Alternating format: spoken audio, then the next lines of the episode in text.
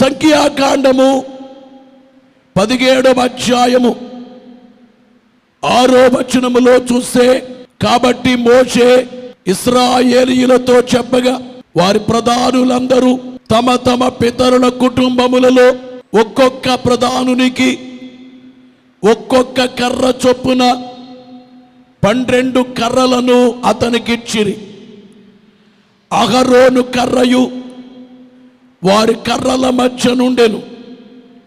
మోషే వారి కర్రలను సాక్ష్యపు గుడారములో యెహోవా సన్నిధిని ఉంచెను. మరునాడు మోషే సాక్ష్యపు గుడారములోకి వెళ్ళి చూడగా లేవి కుటుంబముదైన అహరోను కర్ర చిగిర్చియుండెను. అది చిగిర్చి పువ్వులు పూసి బాదమ పండ్లు గలదాయను. ఇశ్రాయేలీయులు పన్నెండు గోత్రాల వారు. అన్నదమ్ములైన మోషే అహరోనుల గోత్రం, లేవి గోత్రమైంది గనుక మోషే గారు స్వార్థంగా చేశారేమో యాజకుణ్ణి అహరోన్ని అనుకున్నారు. వారి మధ్య విభేదం వచ్చిన కాలంలో దేవుడు రెండు కార్యాలు అక్కడ జరిగించారు. ఆ రెండిట్లకి వెళ్ళట్లేదు, కానీ మూడవదిగా దేవుడు తెలియచేయించారు. గోత్రానికి వచ్చి ఒక కర్ర తెమ్మని చెప్పారు. పన్నెండు గోత్రాలకి పన్నెండు కర్రలు. అందులో అహరోను కర్ర ఉన్నది, లేవి కర్ర. పన్నెండు కర్రలు తీసుకెళ్ళి ప్రత్యక్షపు గుడారములో దేవుని యొక్క సముఖములో ఉంచితే తెల్లవారేసరికి ఒక అద్భుతమైన సంఘటన కనబడుతుంది. మరునాడు మోషే సాక్ష్యపు గుడారములోనికి వెళ్ళి చూడగా లేవి కుటుంబముదైన అహరోను కర్ర చిగిర్చియుండెను. అది చిగిర్చి పువ్వులు పూసి బాదమ పండ్లు గలదాయను. తెల్లవారేసరికి ఎండిపోయిన కర్ర చిగిర్చింది, రెండోది పువ్వులు పూసింది, మూడోది బాదమ పండ్లు కలిగినదయింది. ఇది సృష్టిలో ఒక వింత అయినటువంటి కార్యం. ఒక చేతి కర్ర ఈలాగు కావడం అనగా అహరోనునే, అహరోను కుటుంబాన్నే దేవుడు ఏర్పాటు చేసుకున్నారు అని చెప్పడానికి చిగురొచ్చింది. లేవి వంశాన్నే దేవుడు యాజకులుగా చేశారు అని చెప్పడానికి పువ్వులు పూసాయి. ఆ లేవి కుటుంబమే యాజక గోత్రమని తెలియచేయడానికి కాయలు కాసినట్లుగా దేవుడు చేశారు. ప్రభునందు ప్రియులారా, ఈ ప్రపంచంలో కోట్ల కర్రలు ఎండిపోయాయి. ఎండిపోయిన కర్ర అంటే అందులో జీవము లేదు. కల్వరి కొండ మీద యేసునాథుని చూస్తే ఎండిపోయిన కర్రలే కనబడతారు. మరింతగా చెప్పాలంటే యేసు వారు సమాధి చేయబడ్డారు ఎండిపోయిన కర్ర. కుంటివారినే నడిపించిన ఆయన, మూగవారికి మాటనిచ్చిన ఆయన, కుష్ఠరోగుల్ని శుద్ధులుగా చేసిన ఆయన, చనిపోయిన వారిని తిరిగి లేపినటువంటి ఆయన, నడవలేని వారిని మంచమెత్తుకొని నడుచునట్లు చేసినటువంటి యేసునాథుడు, ఇన్నిన్ని కార్యాలు జరిగింప చేసినటువంటి యేసునాథుడే కల్వరి కొండపై సిలువలో చనిపోయి సమాధి చేయబడ్డారు. యేసునాథుడు ఎండిపోయిన కర్ర. ఈ ఎండిపోయిన కర్ర ఏమైంది? శుక్రవారమే సమాధి చేశారు. శుక్రవారము ఆ రాత్రంతా సమాధిలో ఉన్నారు. శనివారము పగలు రాత్రి సమాధిలో ఉన్నారు. ఆదివారము తెల్లవారు చుండగా ఎండిపోయిన కర్ర మరలా చిగిర్చినటువంటి వాస్తవాన్ని గుర్తించాలని మీకు తెలియజేస్తున్నాం. బలో యేసు మహారాజుకో. ఈ ప్రపంచంలో అందరూ చనిపోతారు, చనిపోయిన వాళ్ళెవరూ లేవరు, కానీ ప్రపంచ చరిత్రలో చనిపోయి తిరిగి లేచి ఈ రోజు వరకు బ్రతికి ఉన్న జీవము కలిగిన వారు ప్రభువు అయినటువంటి యేసుక్రీస్తే అని మీ అందరికీ తెలియజేస్తున్నాను. యోహాను సువార్తలో పద్నాలుగవ అధ్యాయము ఆరో వచనములో యేసునాథుడు చెప్పారు, యేసు నేనే మార్గమును సత్యమును జీవమును.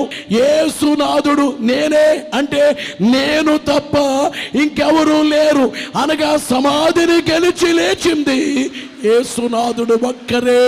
బలో యేసు మహారాజుకో. ప్రకటన గ్రంథం మొదటి అధ్యాయము ఐదో వచనములో నమ్మకమైన సాక్షియు మృతులలో నుండి మృతులలో నుండి ఆది సంభూతుడుగా లేచిన మృతులలో నుండి ఆది సంభూతుడుగా లేచినవాడు, మృతుల్లో నుంచి మొట్టమొదటిగా లేచినవాడు యేసునాథుడే. బైబిల్ గ్రంథములో ఏలియా గారు ప్రార్థన చేస్తే విధవరాలు కుమారుడు బ్రతికాడు, షూనేమియురాలు కుమారుడు చనిపోతే ఎలీషా గారు ప్రార్థన చేస్తే షూనేమియురాలు చనిపోయిన కుమారుడు బ్రతికాడు. ఎలీషా గారు సమాధి పక్కన ఓ సైనికుడిని సమాధి చేస్తుంటే ఎలీషా గారి ఎముక వచ్చి తగలగా చనిపోయిన సైనికుడు మరలా బ్రతికాడు. యేసునాథుడు ఈ లోకములో సంచరిస్తూ యాయీరు కుమార్తెను బ్రతికించారు, విధవరాలు కుమారుని బ్రతికించారు, లాజరును బ్రతికించారు నాలుగో రోజున. అలాగే పేతురు ప్రార్థించగా చనిపోయిన కుమార్తె బ్రతికింది. అలాగే పౌలు గారు ప్రార్థించగా ఆ కిటికీలో నుంచి పడిపోయిన యవనస్తుడు బ్రతికాడు. ఈ రీతిగా చనిపోయిన వాళ్ళు బ్రతికారు, కానీ వాళ్ళందరూ కొంతకాలము జీవించి మరలా చనిపోయారు. కానీ యేసు చనిపోయి తిరిగి లేచి ఈ రోజు వరకు కూడా మరణించకుండా ఉన్నారు. అందుకనే నీవు యేసు నామములో ప్రార్థన చేస్తే ఆ ప్రార్థనకు జవాబు వస్తుంది. ఎందుకంటే యేసు నామం జీవము గల నామం. ప్రకటన గ్రంథములో మొదటి అధ్యాయము పద్దెనిమిదో వచనములో నేను మొదటి వాడను, కడపటి వాడను. యేసునాథుడు అంటున్నారు, I am the first and last. నేను మొదటి వాడిని, కడపటి వాడను, జీవించు వాడను. మృతుడనైతిని గాని మృతుడనైతిని గాని ఇదిగో యుగ యుగములు ఇదిగో యుగ యుగములు సజీవుడనై ఉన్నాను. ఏమంటున్నారో, నేను చనిపోయాను కానీ ఇదిగో సజీవుడుగా ఉన్నాను. ఎండిపోయిన అహరోను కర్ర ఎలాగైతే చిగిర్చిందో యేసునాథుడు చిగిర్చారు. శుక్రవారము ఎండిపోయారో ఆదివారము చిగిర్చారు అంటే యేసునాథుడు జీవము కలిగిన దేవుడు, జీవాధిపతి. బలో యేసు మహారాజుకో. యోహాను సువార్తలో పదకొండు అధ్యాయము ఇరవై ఐదో వచనాన్ని మనము చూస్తే పునరుద్ధానమును జీవమును నేనే. పునరుద్ధానము యేసునాథుడేనట, జీవము యేసునాథుడే. యోహాను మొదటి పత్రిక ఐదు అధ్యాయం ఇరవయో వచనములో చూస్తే ఆయనే నిజమైన దేవుడును నిత్య జీవమునై ఉన్నాడు. యేసునాథుడు ఏమయ్యారట? నిత్య జీవం అంటే నిత్యము జీవించేవారై ఉన్నారు. నమ్ముకుంటే నిజ దేవుణ్ణి నమ్మాలండి. నేను ఎప్పుడు అంటాను, దేవుడైతే అందరికీ దేవుడు, దేవుడు కాకపోతే ఎవరికీ దేవుడు కాదు.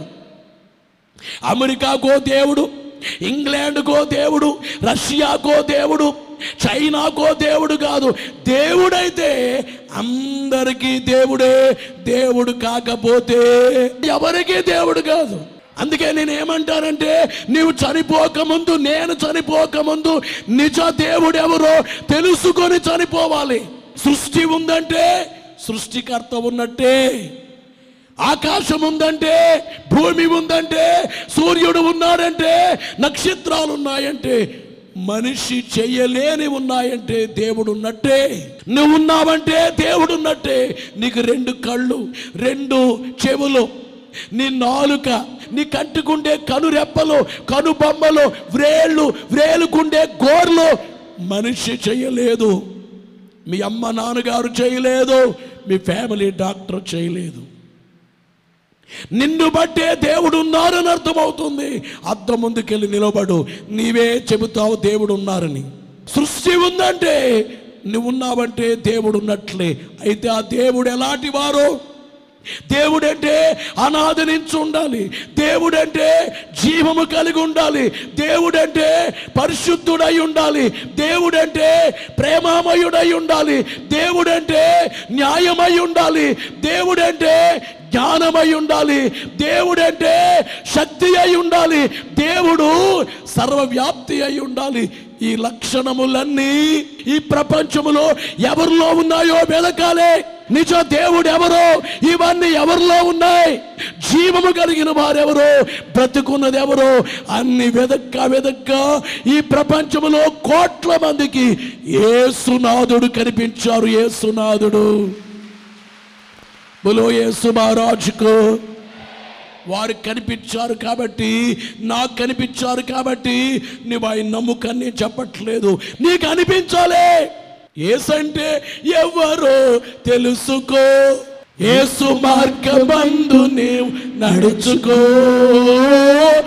ఏసంటే ఎవరో తెలుసుకో,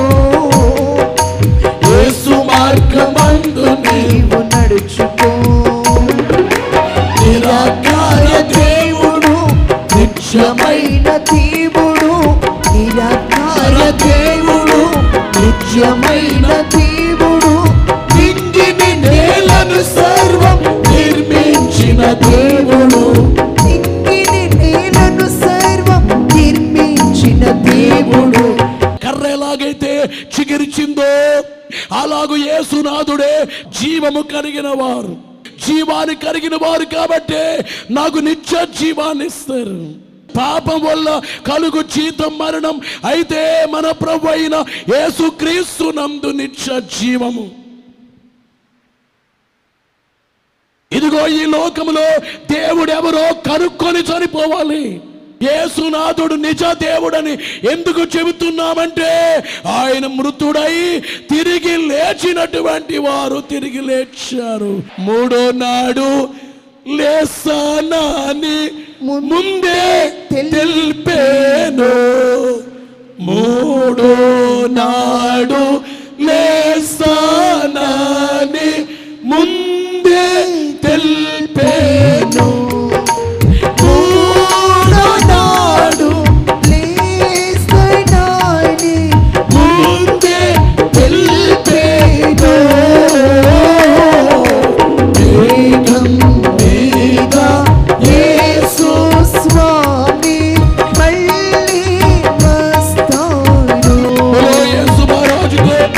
మొట్టమొదటిగా ఏమిటంటే చిగురొచ్చింది కర్రకు. యేసునాథుడు సమాధిలో నుంచి లేచారు, చిగురు. రెండోది ఏమిటంటే పువ్వులు పూసాయి. ఎవరికైనా ఇష్టం ఏమిటంటే పుష్పములంటే చాలా ఇష్టం. ముఖ్యముగా స్త్రీలైన వారు పుష్పాలు చాలా ఇష్టపడతారు.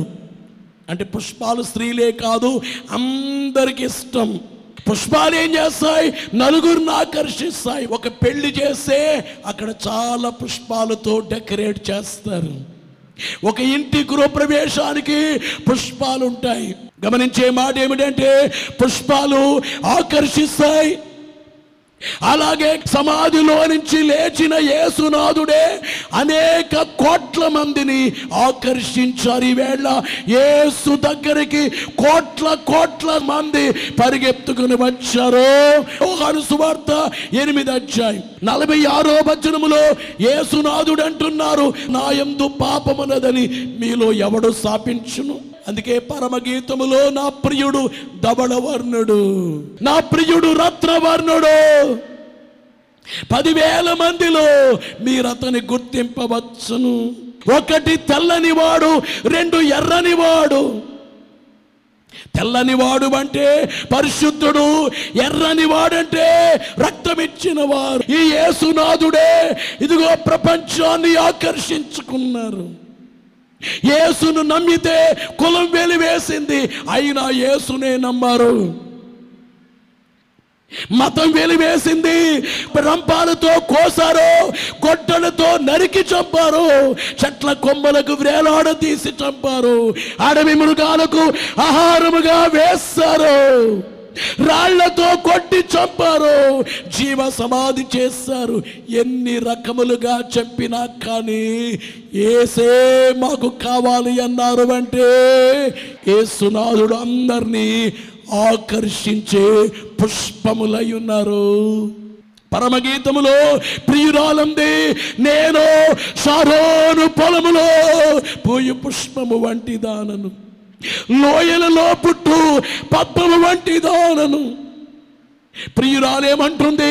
పుష్పము వంటి దానను. యేసునాథుడే ఈ లోకములో పుష్పములు పూసినట్లుగా వికసించి, అందుకే యేసును గూర్చి చెప్పుకుంటూ పాపులంటూ కొనినా పాపులంటూ కొనినా పాపమంటూ కొనని పావన నరుడగు దేవుడెవరు? ఒకడు దేవుడు, నరుడునై ఒప్పెనెవరు? నరుడైన పాపమంటని నరుడెవండు, నరుడైన పాపమంటని నరుడెవండు.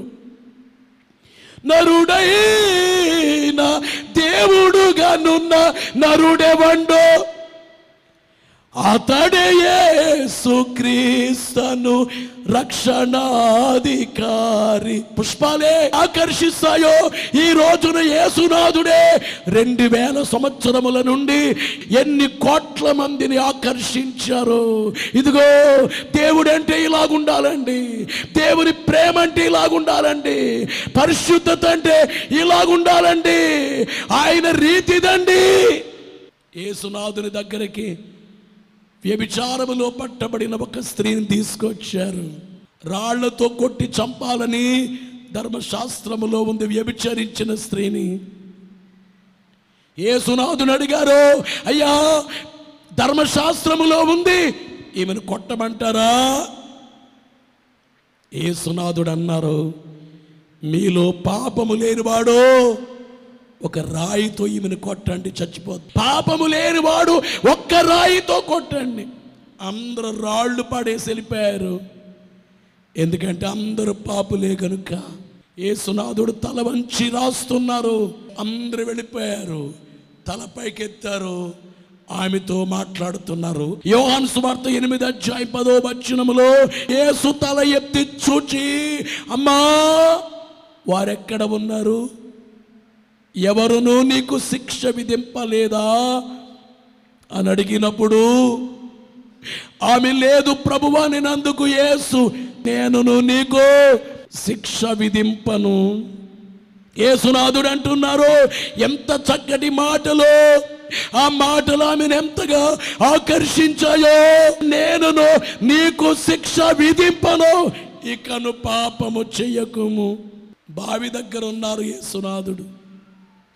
ఒక స్త్రీ వచ్చింది, బావిలో నీళ్లు చేదుకుంది. యేసునాథుడు వెళ్ళారు, దోసుడు పట్టారు, అమ్మా నాకు దాహము తీర్చన్నారు. ఆమె మందే, మీరు యూదులో, మేము సమరయులం, మా నీళ్లు మీరు తాగొచ్చా అని అడిగింది. యేసునాథుడు అన్నారమ్మా, నీవిచ్చే నీళ్ళకైతే మరలా మరలా దాగమగుతుంది, కానీ నా దగ్గర దాహము కానీ నీళ్లు జీవజలం ఉందమ్మా అన్నారు. యేసు మహారాజుకు అప్పుడు ఆమందయ్యా, ఈ బావి చాలా లోతైంది, జీవజలం అన్నారు కదా, ఆ నీళ్ళేవో నాకు ఇవ్వండి అందామే. యేసునాథుడు అన్నారు, నీ భర్తను తీసుకురమ్మన్నారు, నీ పెనిమిటిని. ఆమె ఏమంటుంది, నాకు పెనిమిటి లేడు అంటే. యేసునాథుడు అంటున్నారు, నీకు లేడు అంటున్నావు, కానీ నీకు ఐదుగురు పెనిమిట్లు ఉన్నారు, ఇంట్లో ఒకడున్నాడు అంటే ఆమె భయంకరమైన రహస్య పాపాల్లో ఉంది. ఆ పాపాలు యేసు వారు చెప్పగానే ఆ కుండ అక్కడే విడిచిపెట్టి ఆమె మారిపోయి ఊర్లో వాళ్ళందరికీ యేసయ్య గొప్పతనాన్ని చెప్పింది, చాటించింది యేసును గూర్చి. బలో యేసు మహారాజుకు. ప్రభునందు ప్రియులారా, ఆ యొక్క కర్ర చిగిర్చి పువ్వులు పూసినట్లుగా యేసు వారు వికసించుచున్నటువంటి పుష్పములేగా ప్రపంచానికి కనబడుతున్నారు. పుష్పాలు వికసిస్తాయి, ఆకర్షిస్తాయి, పరిమళిస్తాయి. అంటే పుష్పములలో నుంచి మంచి పరిమళం ఎట్లయితే మంచి వాసన వస్తుందో అలాగూ యేసు వారి లక్షణములు ఎంత సువాసన ఇస్తున్నాయో. లక్షణాలు ఎంతమందికి ఆయనంటే ఇష్టము. వరగుణ తీరో దారి సా వరగుణ తీరో దారి గానా చేసి కొన్న రాదు ఆపాము చేసి కొన్న రాదు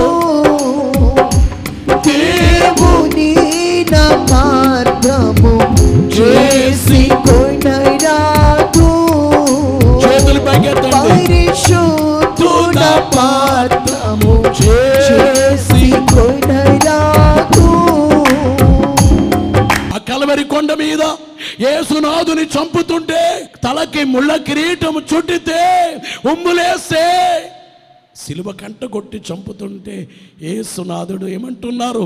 వీరేమి చేయుచున్నారు, వీరిరుగరు వీరిని క్షమించుమని చెప్పిన ఎంత ప్రేమామయుడు యేసునాథుడు, శత్రువులను క్షమించినటువంటి యేసునాథుడు. యేసువలెనే పలుకువారు ఎవరు లేరని పేరొందినా, ఎవరు లేరని పేరొందినా. ఒకటేమిటంటే చిగిరిచింది, రెండోది పువ్వులు పూసింది, మూడోది కాయలు కాసింది. అందరికి ఇష్టమే కాయలంటే. కాయలు ఏం చేస్తాయి? తృప్తి పరుస్తాయి. యేసునాథుడే కాయలు కలిగిన రీతిగా ఉన్నారు, తృప్తి పరుస్తున్నారు. సమాధానము లేని వారికి సమాధానమిచ్చి తృప్తిపరచేటువంటి మహోన్నతుడు. అందుకనే నీకు ఎట్టి అవసరమున్నా కానీ నీ అవసరాలు యేసు ద్వారా తీరుతాయి. ఫిలిప్పీ పత్రిక నాలుగు అధ్యాయం పంతొమ్మిదో వచనములో దేవుడు తన ఐశ్వర్యము చొప్పున క్రీస్తు యేసునందు మహిమలో మీ ప్రతి అవసరమును తీర్చును. యేసు ద్వారా నీకు ఏదైతే అవసరముందో అంత తీర్చబడుతుంది. దైవజనుడు చాలా చక్కగా పాడారు.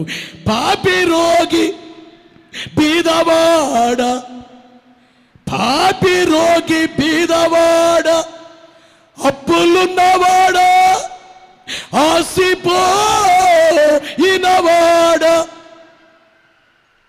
ఆసిపోయినవాడ, యేసునామ స్మరణ ఎంచి చూడు. నువ్వు అనుకోవచ్చు, ఇక్కడ బ్రతకలేను అనుకోవచ్చు, నా జీవితం అంతా అయిపోయింది అనుకోవచ్చు. దేవుడు ఏమంటారు తెలుసా? ఎక్కడ అయిపోయింది? నా సన్నిధికి వచ్చావు కాబట్టి ఇప్పుడు నువ్వు సాగిపో, వెళ్ళు అంటారు. సాగిపోమంటారు. సుమారాజుకు అయిపోయిందని నువ్వు అంటావు, సాగిపోమ్మని దేవుడు అంటారు. నేను ఎవరికి అక్కర్లేదని అనుకోవచ్చు. నేను యేసునాథుడు ఏమంటారంటే, అమ్మా నీవెవరికి అక్కర్లేదా, నీవు నాకు కావాలే, నీవు నా బిడ్డవో అని యేసునాథుడు నిన్ను అంటారు. నీకెంత బాధ ఉన్నా కానీ నీ అవసరములు తీర్చేటువంటి ఫలాలు ఎట్లయితే తృప్తినిస్తాయో యేసునాథుడు తృప్తినిస్తున్నారు. తృప్తి మోక్షము మీకు ఇస్తాను, రండి నేనే మోక్షం అన్నారు. నా రాజ్యం వెదకండి అన్నారు, నీతి వెదకండి అన్నారు. నీతి నేనే, రాజ్యము నేనే. మీకు నీతి కావాలంటే నీతి నా దగ్గర ఉంది, మోక్షము నా దగ్గర ఉంది, మోక్షాధిపతి నేనే, సత్యము నేనే, జీవము నేనే, మార్గము నేనే, సమాధానము లేదా సమాధానము నేనే, శాంతి నేనే, ఆరోగ్యము నీకు ఇచ్చేది నేనే, ఐశ్వర్యం ఇచ్చేది నేనే. బులో యేసు మహారాజుకు ముగ్గురు వ్యక్తులు ఉన్నారట. ఒక ఆయన పేరు ఐశ్వర్యమట, రెండవ ఆయన పేరు విజయమట, మూడో ఆయన పేరు ప్రేమట, ఈ ముగ్గురు ఒక ఇంటికి వెళ్ళారు, తలుపు తట్టారు. నా పేరు ఐశ్వర్యం, నన్ను మీరు పిలిస్తే మీ ఇంటి నిండా మీకు ఐశ్వర్యమే అన్నాడు. రెండో ఆయన అంటున్నాడు, నన్ను పిలిస్తే మీకంతా విజయమే, మీ పిల్లలు జాబులో విజయం, ఉద్యోగంలో విజయం, వ్యాపారంలో విజయం, అన్ని విజయాలే. మూడు ఆయన అంటున్నారు, నా పేరు ప్రేమ, నన్ను పిలిస్తే వస్తాను. ముగ్గురులో ఒక్కరినే పిలవాలట. మరి ముగ్గురిని పిలిచేద్దామనంటే కుదరదట, ఒక్కరినే పిలవాలి. ఆ ఇంటి కలిగిన భార్య భర్త, అయ్యా మీరు వస్తే ఐశ్వర్యం, మీరు వస్తే విజయం, మీరు వస్తే ప్రేమ, ప్రేమ రండి అని భార్య భర్త పిలిచారట. పిలవగానే ఈ ప్రేమని ఆయన లోపలికి వెళ్తున్నారట. ఆయన వెనక ఐశ్వర్యము విజయము కూడా వెళుతున్నారట. అడిగారు, ఏమయ్యా ఒక్కరే వస్తామన్నారు, ముగ్గురు వస్తున్నారు, మేము పిలిచింది ఒక్కరినే, ముగ్గురు ఏంటి అంటే ఈ ప్రేమ వెనుక వచ్చే విజయం ఐశ్వర్యం అంటున్నారట. ప్రేమ ఎక్కడైతే ఉంటుందో అక్కడే మా ఇద్దరం ఉంటామన్నారట. ఇంతకీ ప్రేమ అంటే యేసు ప్రభువే ప్రేమ. బలో యేసు మహారాజుకో. యేసు నీకు అర్థమయ్యారా? చిగురించినటువంటి కర్ర, పువ్వులు పూసినటువంటి కర్ర, చిగురించిన జీవము కలిగిన యేసు, పరిమళించి సువాసన వెదజల్లే యేసు, ఫలాలు తృప్తినిస్తాయి. కుటుంబానికి ఎంత తృప్తినిచ్చారో మీకు మూడు చెబుతున్నా. ఒకటి, మీరు జీవము కలిగిన వారు అవ్వాలి, చిగురించాలి. చిగురించటం అంటే యేసు నామములో నీవేనాడు బాప్తిస్మాన్ని పొందుతావో ఎండిపోయిన కర్రగా ఉన్న నీవు చిగురించినట్లు, మీ అపరాధముల చేత పాపముల చేత మీరు చచ్చిన వారై ఉండగా, మనందరం చచ్చిన వారమో, ఏనాడు యేసు నమ్మవో నీవు జీవము కలిగిన వ్యక్తివి, చిగిర్చిన వ్యక్తివి. రెండోది, పుష్పాలు పూసేటువంటి రీతి అంటే నువ్వు పరిమళించాలి, విశ్వాసములో వికసించాలి, నీ విశ్వాసం నలుగురికి కనబడాలి. మూడోది ఏమిటంటే కాయలు రావాలి, నీలో ఆత్మ ఫలం ఉండాలి. గలతీ పత్రిక ఐదులో ఆత్మ ఫలం ఏమనగా ప్రేమ, సంతోషము. ఒకటి ప్రేమ అనబడే తొన, రెండు సంతోషం అనబడే తొన, సమాధానం అనబడే తొన, దీర్ఘశాంతం దీర్ఘశాంతం అనబడే తొన, దయాళుత్వము దయాళుత్వం అనబడే తొన, మంచితనము మంచితనం అనబడే తొన, విశ్వాసము విశ్వాసం అనబడే తొన, సాత్వికము సాత్వికం అనబడే తొన, ఆశాని. తొమ్మిది తొనలు. ఇవే ఫలం ఫలించాలి. అట్టి భాగ్యము దేవుడు మీకు ఇవ్వాలి. ఏ యేసైతే కల్వరి కొండపై సిలువ వేయబడి చనిపోయారో, తిరిగి లేచారో, పరమునకు వెళ్ళారో, ఆ యేసు మరలా వస్తున్నారు. ఎవరి కొరకంటే చిగిరిచిన వారి కొరకు, పుష్పించే పుష్పము లేక పరిమళించే వారి కొరకు, ఉపయోగపడే వారి కొరకు యేసు రాబోతున్నారు. ఆ రాకడకు సిద్ధపడి మేఘమెక్కే భాగ్యము దేవుడు మనకెల్లరకు మెండుగా దయచేయునుగాక.